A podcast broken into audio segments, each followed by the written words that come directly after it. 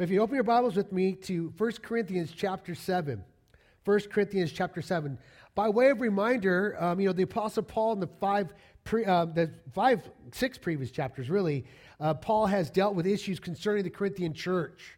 Uh, the first one from really chapters 1 through 4 were divisions. They're going after Paul, they're going after Apollos, they're going after Peter, but they're dividing, they're, they're splintering. And Paul wanted to remind them to stay unified. And I really want you to think about this.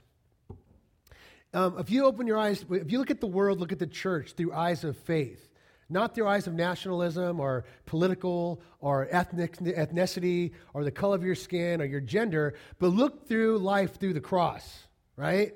We're going to look through, the, through life through the cross of Jesus Christ. What forces, what, how do you think the enemy's dividing us today? The church. I'm not talking about the world, I'm talking about the church. How is he causing us to go in different directions after different things or ideas, ideologies, uh, personalities, whatever it might be, and are we chasing them? Or are we staying focused on the person and work of Jesus Christ and our mission our mission as a church is to advance the kingdom of God. That means bring God's power and authority and values into the world in which we have influence in, right? That means our homes. That means our marriages. That means with our children. That means in our families. But this is what our mission is. But what is distracting us from that mission? Paul wants to get them focused back on Jesus Christ. In, in, verse, in chapters 5 and 6, he deals with the issue of sexual morality. And, um, and, and as we've seen, uh, and in this area of sexual morality, Paul hits them kind of hard and reminds them that, you know, if you practice these things, you will not inherit the kingdom of God. That our lives are, we are, who are we? We are temples of the Holy Spirit. And the Apostle Paul talks about that. So in chapter 7, the, the title of my message today is God's Gifts, Marriage, Sex, and Singleness. And I want you to see something. Each one of these is God's gift.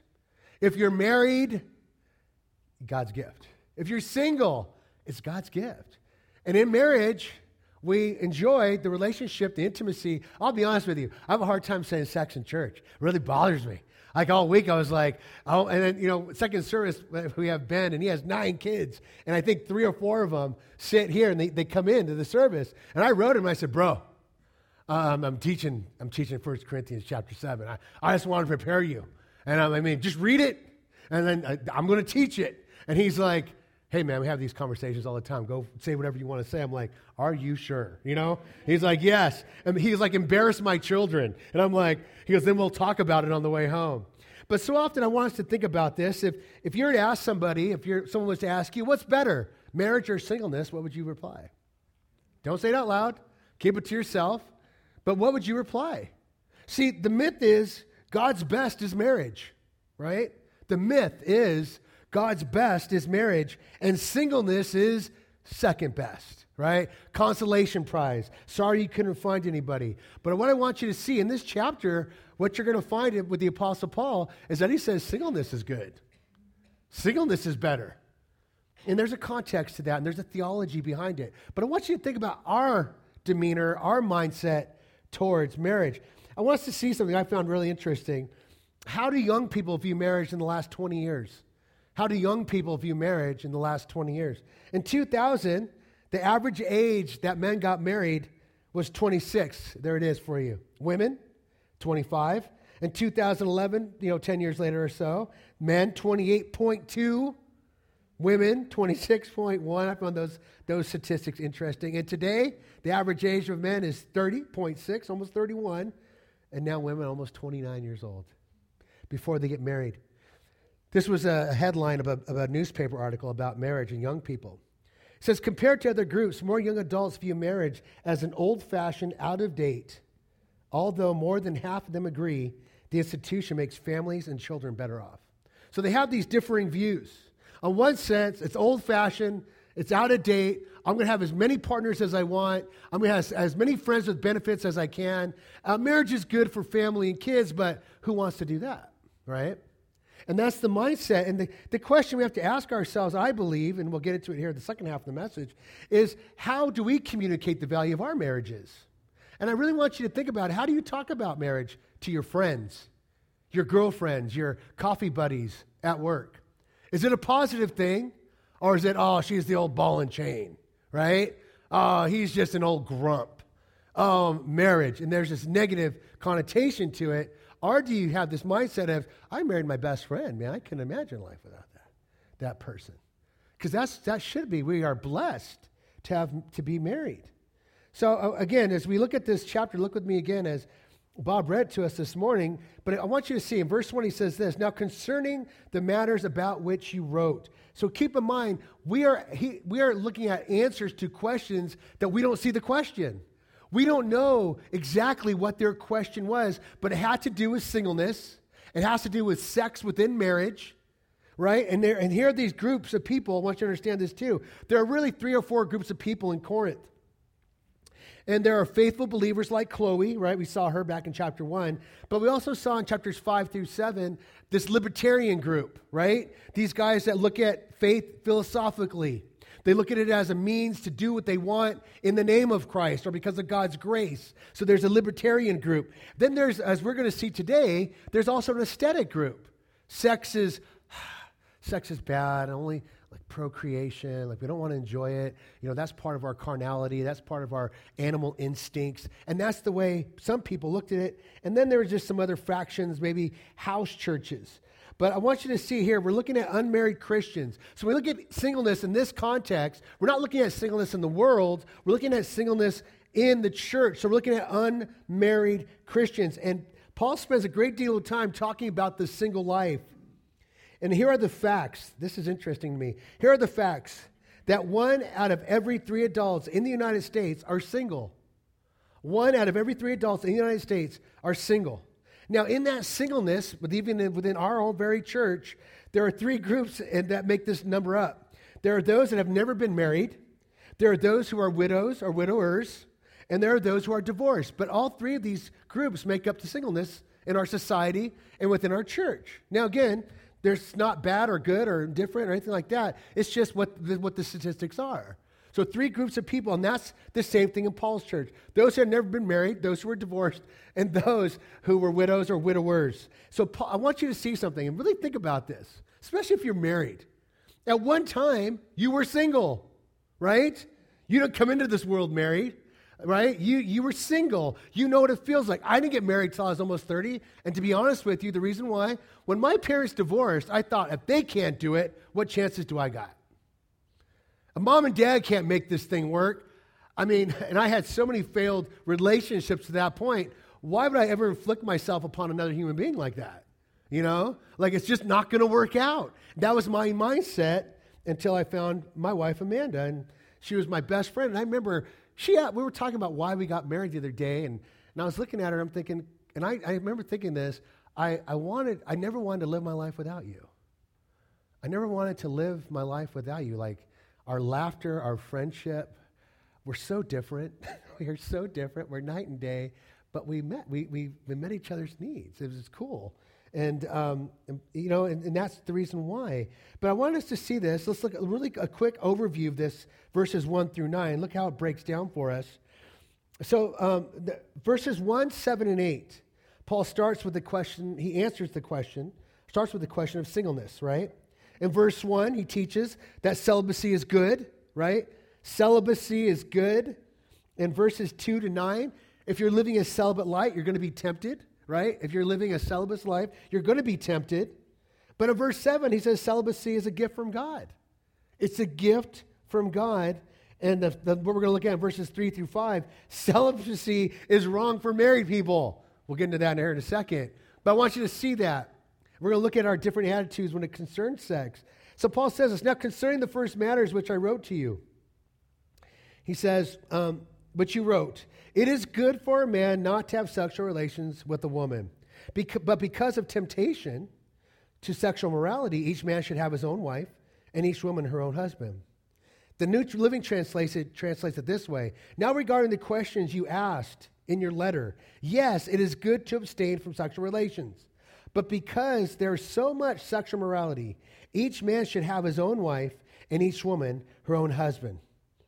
Uh, so that's so we look at there those first two verses, we begin to understand what Paul is talking about. He's talking about there are people in the church that in married they're, they're married and they view celibacy as an option within marriage. Paul says no.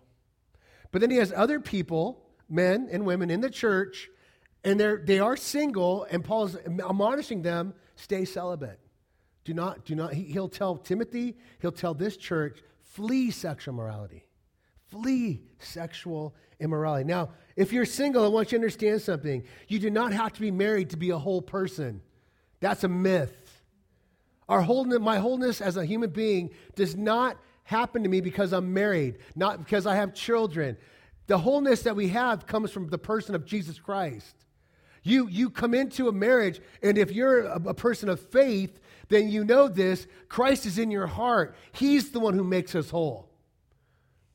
Marriage is a gift, singleness is a gift. But I want to emphasize that. You do not have to be married to be a whole person. And I want you to look at verse 6. He says, But to each one his own, uh, has his own gift from God. Whether you are single or married, it is a gift from God, and there is a spiritual gift called celibacy. And it is a spiritual gift. Jesus would go on to say this in Matthew 9 19. But he said to them, verse 11, he said to them, Not everyone can receive this saying, but only those to whom it is given. For there are eunuchs who have been, been so from birth. There are eunuchs who have been made eunuchs by men, like Daniel, right? And Shadrach, Meshach, and Abednego, they were all eunuchs. And there are eunuchs who have made themselves eunuchs for the sake of the kingdom. Let the one who is able to receive this receive it. But I want to emphasize that last part of verse 12. Notice what he says there again. Some have made themselves eunuch for what? For the sake of the kingdom right? For the sake of the kingdom of heaven or the sake of the kingdom of God. Paul is going to dovetail on this idea here in 1 Corinthians over the next couple of weeks. We're going to see this. That if a person is choosing to stay single or feels they're called to singleness or just is single, and if as you wait to find your spouse, but here's the idea. Paul wants us all to be focused on kingdom building, the work of the ministry, using the gifts that God has given you to advance the kingdom, to bless the body of Christ, right? To use your gifts that God has given you that you might find some fulfillment in what they do, what, what you're doing for the kingdom. But you're kingdom minded. That's the point. You're kingdom minded.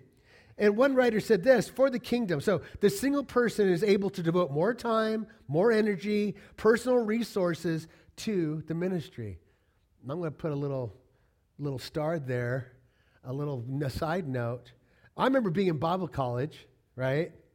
And we're all fired up. We're learning all about God and we're praying all the time. And it's like, I'm called to singleness. I never had that delusion, right? I never did my whole life. I knew I wasn't called to that. But I'm going to make myself single for the kingdom. And I'm looking at these guys and gals going, we'll see, right? We'll see. Because so often we think, and why, what's their motivation? See, that's the question. What is the young person's motivation? Again, and I know people that are celibate, and I've known they've been celibate their whole lives. I have a few friends like this. Not many, but a few. So, what is it? They think it's more spiritual. Do you see what I'm saying? See, they're not called to it, but they're, they want to be spiritual. They think this will make them more spiritual, right? So they, they want to live a, a, a celibate life. But that's not what the Bible teaches, is it? It's a gift. And some people have it and some people don't. I wish I had the gift of throwing a baseball 100 miles an hour. I could probably throw it 35 miles an hour, right? But think about it. It's a gift. Either you have it or you don't. And the, but I will say this for many Christians, there's going to be seasons of celibacy. There is. And we have to have self control, we have to have restraint, we have to make a covenant with our eyes, we have to make a covenant with our hearts, right? We have to prepare ourselves. my, my, good friend, I've shared this with Phil's a number of times. My, the guy who mentored me, um, he was a dentist. He had a lot of money. I remember going to his house and I walked in and we're kind of cruising. There's very, it's a bachelor pad, very, very little furniture in the house. He was always teaching somewhere or doing something. And um, I walk into this little office and there's a sleeping bag on the ground. I'm like, why is that sleeping bag there? He goes, that's where I sleep. And I'm like, why? And he's like, got to keep my body hard.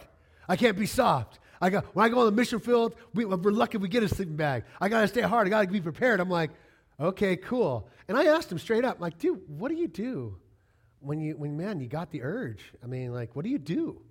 He goes, I go, I take a cold shower, and if that don't work, I go for a run, three or four miles. And I'm like, sure you do, right?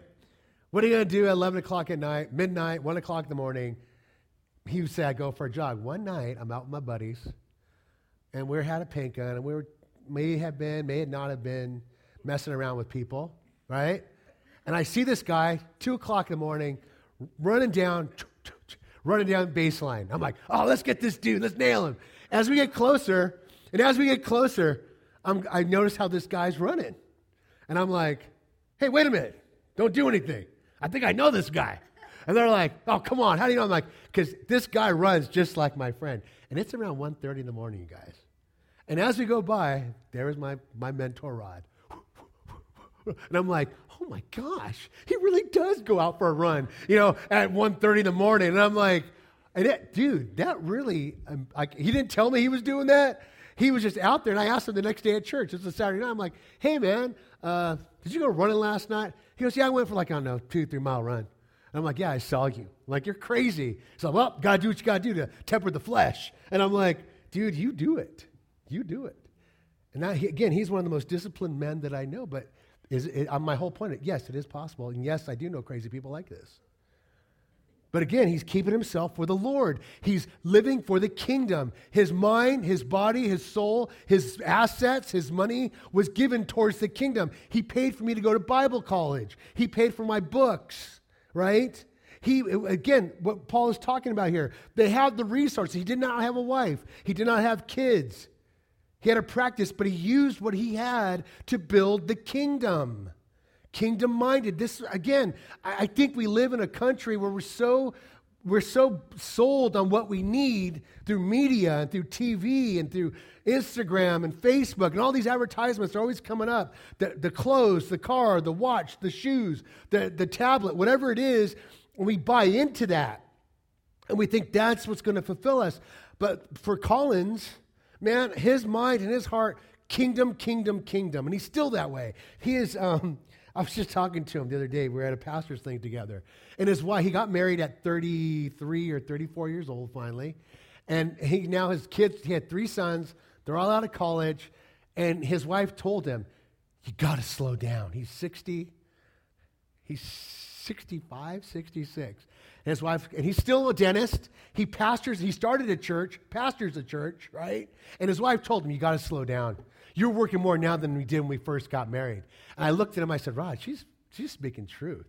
He's like, Yeah, I, I just don't know how to stop. And I'm like, Well, she'll listen to your wife, man. Like she's, you know, younger than him and she's trying to keep up.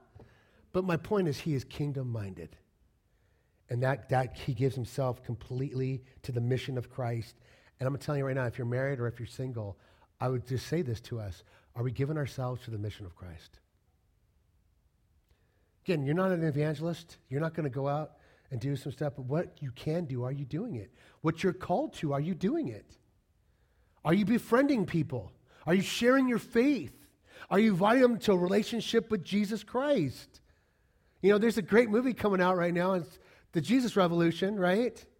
I've watched parts of it. I'll be honest with you, man. It, it, gets me choked up when I look at what God did to a whole generation of people, right? Calvary Chapels came out of it, Vineyards came out of it. All kinds of Jesus churches throughout the United States came out of it, right? See, it's beautiful. And it was a move of God's Spirit, like we're seeing in Asbury right now. It's a move of God's Spirit. But I think we have to remember the roots that we have, how this, this even came into being, to remember what God has done. But I'm telling you right now, when people got saved during that movement, they were going for it, right? They were going for it. So my, my only question to myself and you is this, are we still living for that mission? Because Paul's saying it's for the kingdom.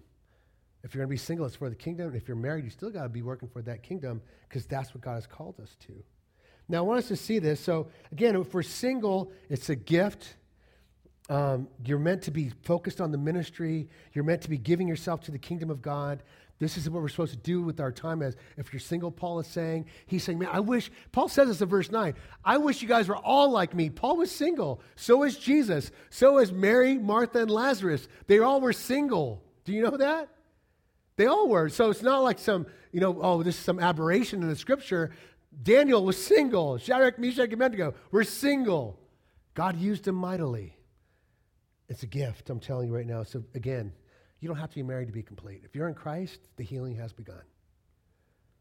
and let him have that perfect work. And again, I, so, and I want you to understand this. In this context, know this the church is young, the church is persecuted. Paul's saying we all have to be all hands on deck if this church is going to survive. But here's the thing our, it's not for everybody.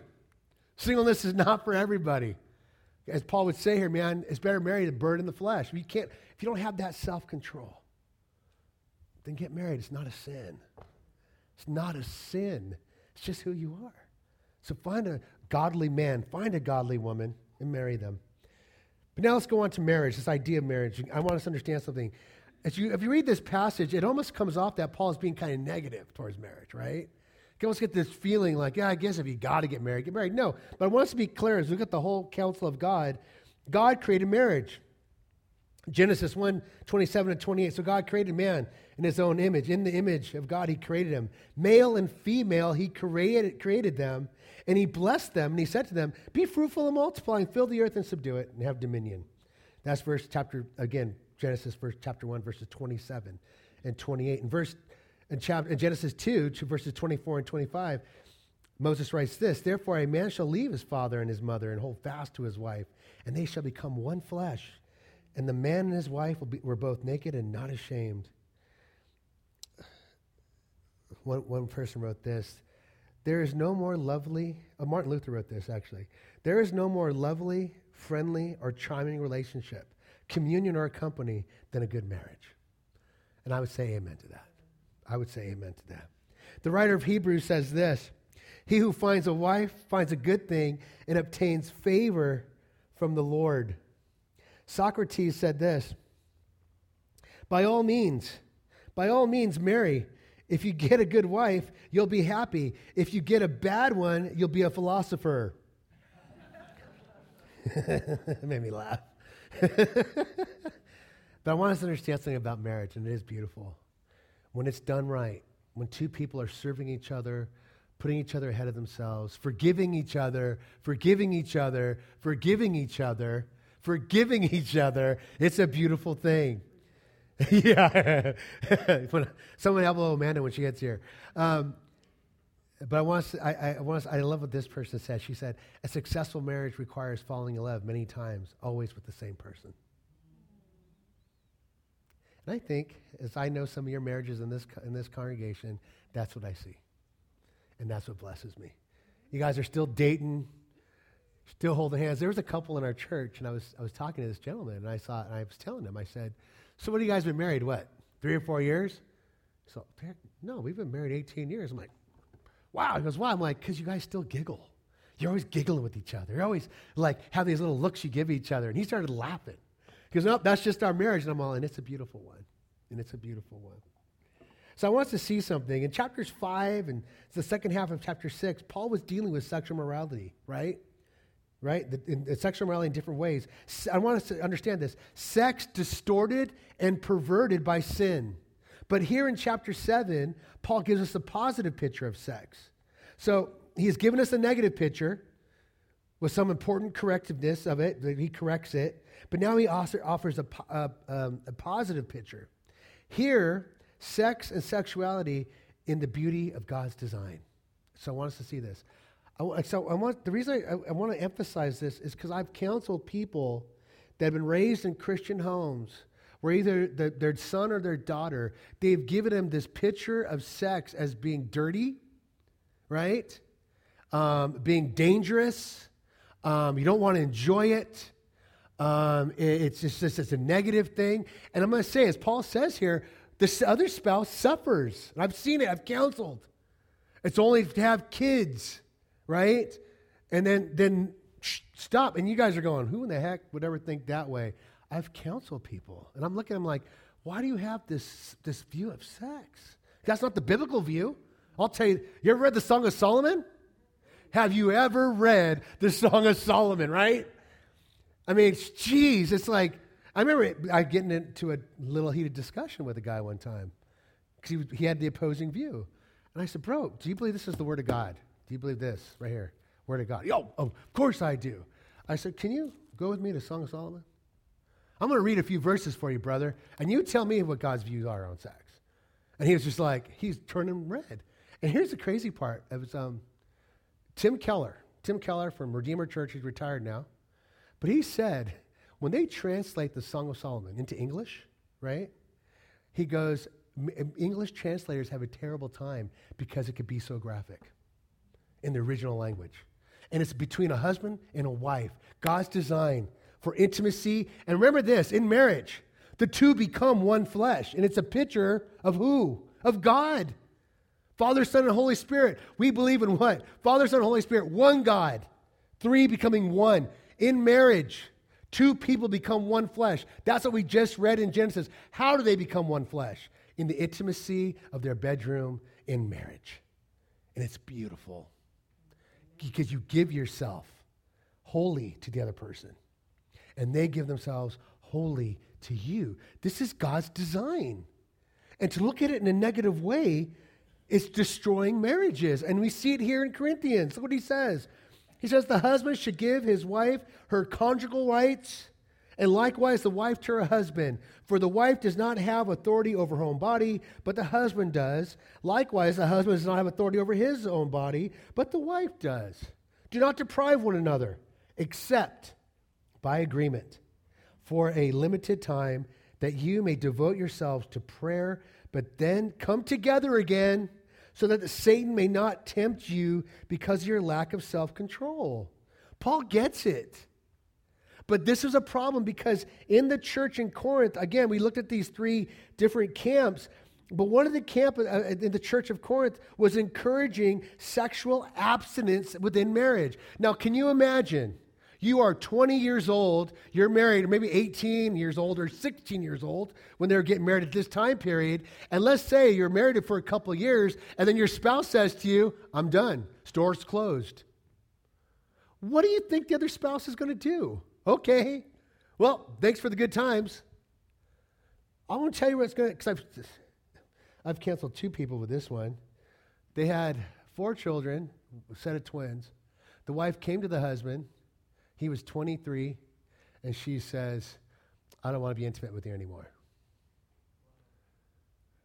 And he's like, Is it me? Because I'm out of shape. I'll get back in shape. Is it me? You're not attracted? She says, No, I just don't want it anymore. I don't need it. What do you think happened to that marriage? Totally fell apart. Do you think there's going to be any other conclusion? Now, again, I believe this, and I know in other marriages, medically speaking, something happens.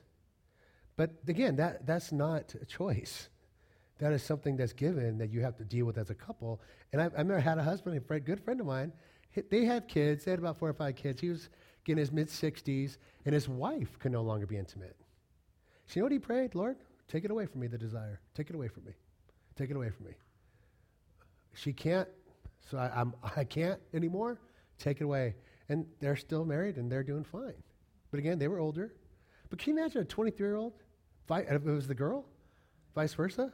It's just not going to be good, right? Why? Because you're withholding something from the marriage. You're withholding yourself from the marriage, and the other one needs it. Now, I have, a, I have this crazy missionary friend. And I'll be honest, if you really know any real missionaries, like, they're, they're kind of odd. They really are. I have a lot of friends that are missionaries. I myself am kind of odd. I'll admit it. I am. I'm odd, right? I was a missionary for 10 years.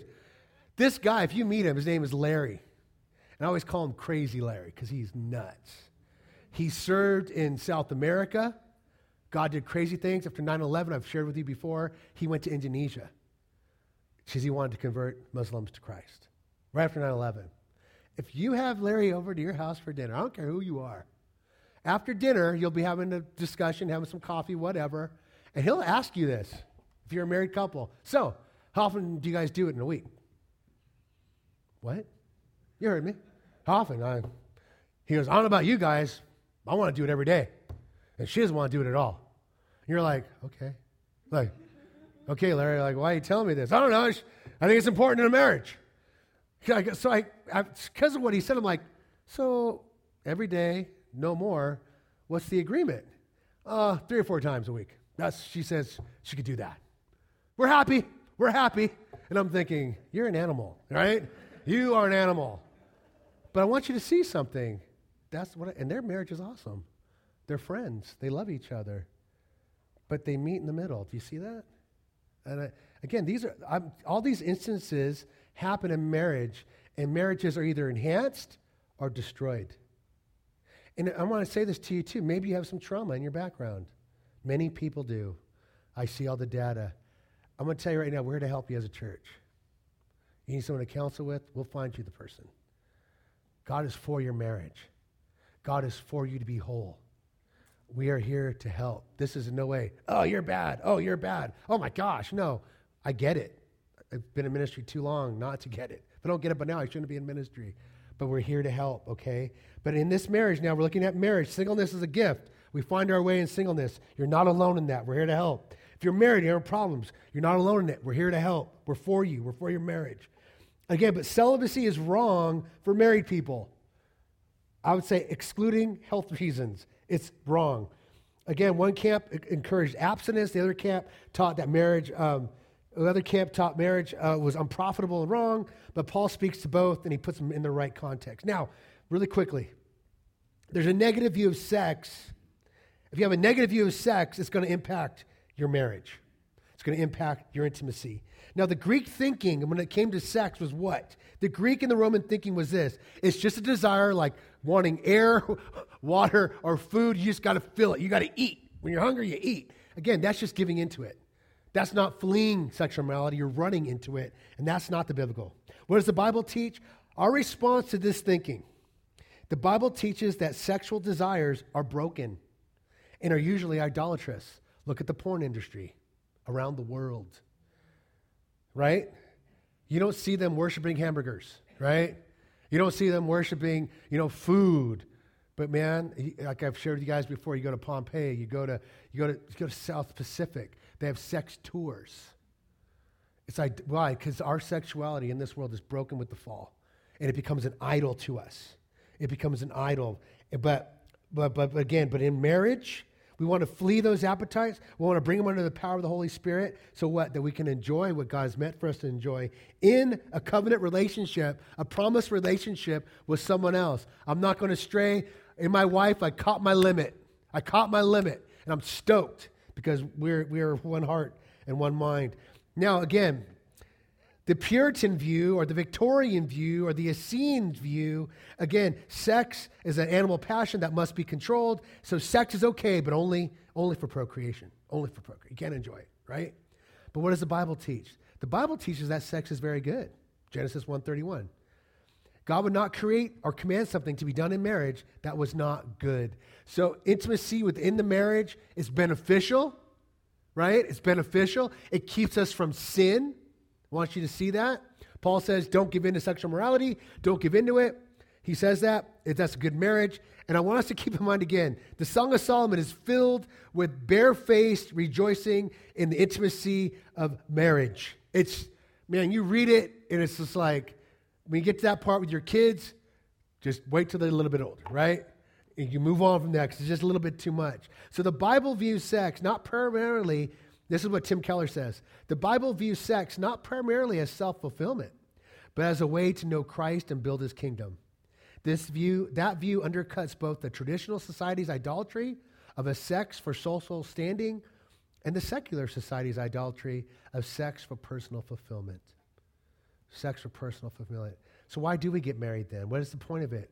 We find a partner, a partner to go through life. That's why God created them male and female. They were suitable for each other. A friendship between a husband and wife is one of the key ingredients to a good marriage friendship. So often I talk to people in marriage and they look at their spouse as adversarial, as their opponent, as someone that needs to be changed, and they're the tool that's going to change them. And I always tell them, that's not your job. Your job is to love and to serve your spouse. Your job is to bring them to Christ I'm, I'm telling this, I say this in weddings all the time. You ever hear of my wedding? I'll, I'll say this. Hey, at the marriage wedding, at the wedding feast of, of Canaan, the couple didn't change water into wine, Jesus did. You're not going to change your spouse either. Only Jesus can. So don't you try through nagging or through guilt, on both sides I'm talking about, try to change your spouse. You love them, you serve them, you forgive them, and you give them to the Lord. And let God do that, right? So, what's Paul's recommendation then for, for intimacy? The need, and Paul's recommendation is that the, the need for intimacy is in the, within the marriage. Paul says in verse 3 render, render to your spouse their rights. Render to them. Do not use it as a tool to punish. Do not use it as a tool to manipulate. Do not use it as a tool to get your way. It's not a bargaining chip at the negotiation table. It is something that you are meant to give. It's your duty, Paul says. It's your, literally, the word, you know, um, to render is to pay back, to pay one's dues. It's to render it. It's a habitual duty, it's an obligation. It's a specific obligation involved in the marital union. That's how one of the writer, one of the translators translates it. Spouses are sexually indebted to each other and must regularly pay up. But what a wonderful way, bill to pay. Now, here's the thing. I think, you know, if I was with all my counseling, husbands are like, Yeah, you see that? You see what Pastor said this morning? Like, come on, pay up, render. You heard the word this morning, come on. And I would say, And have self control, brother, and love your wife, and serve her, and put her needs ahead of yourself. And maybe if you weren't such a beast and you're a little bit more romantic, it wouldn't be a wrestling match, right? It wouldn't be something. Can you ever notice in TV shows how, I mean, I'll give you an example. Everybody loves Raymond, right? If you guys ever saw that show, it was always an argument. I'm tired. I have a headache. And there's one time in that one show, I remember this specifically, where she's in the mood, and so she comes on to him, and he says, I'm sorry, I'm tired. And he rolls over, and, and then she's rejected. And she's like, she starts having these, you know, um, thoughts about herself. I'm not attractive anymore. I'm getting older. Oh my gosh, she doesn't find me attractive. And, and as it, the show goes on for that 20 minutes, Raymond is going, no, I have the power. I have the power. And then finally, when she figures out what he's doing, he's, he's like, how do you like being rejected? No, really think about that. And I think there's a poignant, you know, that's something poignant that we got to think about. Well, if your spouse says to you, hey, do you want to do you want to meet in bed tonight? Uh, not in the mood. Okay. How many times do you think someone's going to be able to ask that question again? How many times? If you were to really speak to your spouse about it and you were to ask them whether it's the husband or the wife, you ask them, How did that make you feel when I said that? I'll, they'll flat out say, Rejected. Rejected. Think about it. Do you like feeling rejected? No. Again, talk about it. Figure it out. Get your own rhythm. But it takes communication, it takes trust, and it takes transparency. But do not turn to porn, gentlemen. And now, ladies, I know there's a problem with women now today, too. We don't turn to porn. We don't turn to romantic novels, right? We don't turn to these things. We pray about it and we talk about it with our spouse. And if need be, make an appointment with Pastor Richie. He'll be more than willing to help you. if it's really bad, I might even throw Sebastian in there. Just kidding, I wouldn't do that. I wouldn't do that to you or him. But so what's the point? Release your rights to one another. Paul says in verse 5 do not deprive one another. What if, so, that, your spouse said to you, I'm starving, give me something to eat? Sorry, kitchen's closed. Don't deprive them. Do not deprive them. You can see almost Paul going, oh, I think if he had hair, he'd probably be pulling it out. Because there are people in that church that thought that celibacy and marriage was making them more spiritual and closer to God. And I would say it is not. It is not. Their withdrawal has deprived their spouses of something that is very important to the well being and the health of their marriage. Sexual relations between a husband and his wife are God ordained, and through this scripture, God commanded. The proverb says, always be enraptured and intoxicated with her love. We got we to work on this, people. We got to work on this. If you're married, and you're, and you're just depriving your spouse of this, you need to rethink yourself. I would say this put yourself in check before you do real damage to your marriage. But if you were to abstain, Paul says there is a time for that. You know, and it must be with consent. That means communication. You talk about it. And it's only for a time. It's not for the rest of your marriage, unless, again, health. Uh, for a time and come together again, he says. Come together again. And again, the important reason is that you give yourself to fasting and prayer. Why is sex so important? Sex is supposed to be wonderful because it mirrors the joy of the relationship in the Trinity. This is Tim Keller, by the way. And because it points to the eternal ecstasy of soul that we will have in heaven and our relationship with God and with one another. He further writes this Sex between a man and a woman points to the love between the Father and the Son, as well as between Christ and the believer. These are all pictures, you guys. And this is what the Bible teaches about it. We are the bride of Christ. I forget who said this. One of the guys said this. He goes, Next time, gentlemen, he goes, if you want to know how to be a better husband or be a, a better husband, he goes, go practice being the bride of Christ. And I was like, hmm, that, you know, twist my thing. But I'm like, we are the bride of Christ. It's always, I hate that imagery because it bothers me, but yet that's who we are as a church.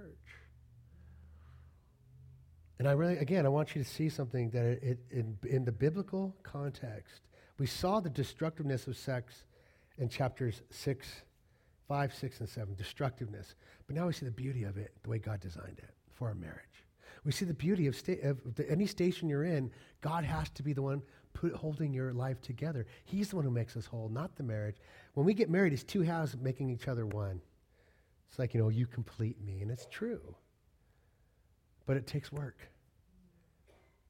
I think sometimes we look at movies and it's like, oh, they lived happily ever after. And if we were raised on the Disney movies, right? Oh, they're in love and they're singing and the birds all around them. And it's like, yeah, but what happened like a year from now?